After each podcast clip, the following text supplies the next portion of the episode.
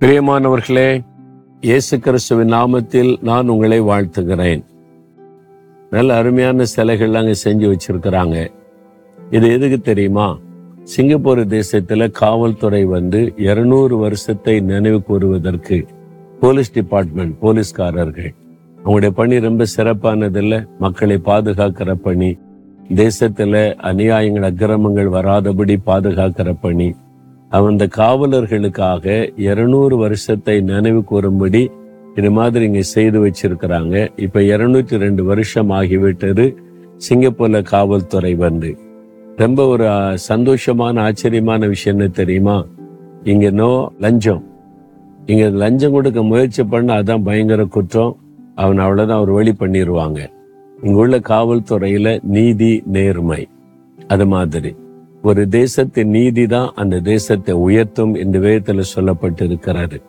இந்த தேசத்தினுடைய உயர்வுக்கு ஒரு முக்கிய காரணம் நீதி. இங்க வந்து லஞ்சம் கொடுத்து பணம் கொடுத்து நீதியை வாங்க முடியாது புரட்ட முடியாது. யாருக்குனாலும் ஒண்ணுதான். அந்த மாதிரி உள்ள ஒரு நல்ல அரசாங்கம்.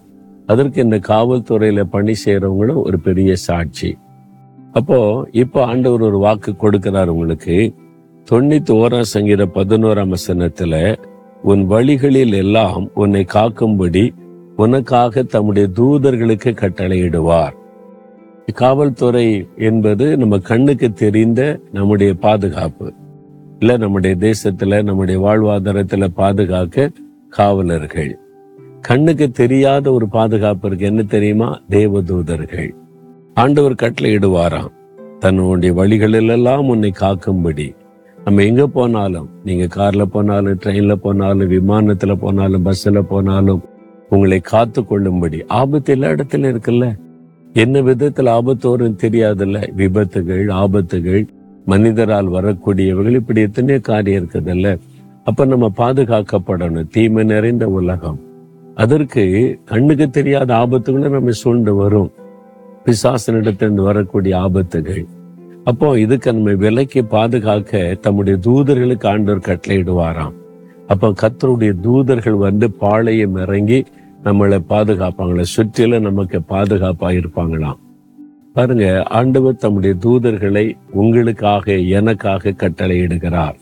அப்ப நீங்க போகிற இடம்லாம் தேவ தூதர்கள் கூட வர்றாங்க. நீங்க கண்ணால் அவங்கள பார்க்க முடியாது. என்றால் அவங்க ஆவிக்குரிய உலகத்துல உள்ளவங்க.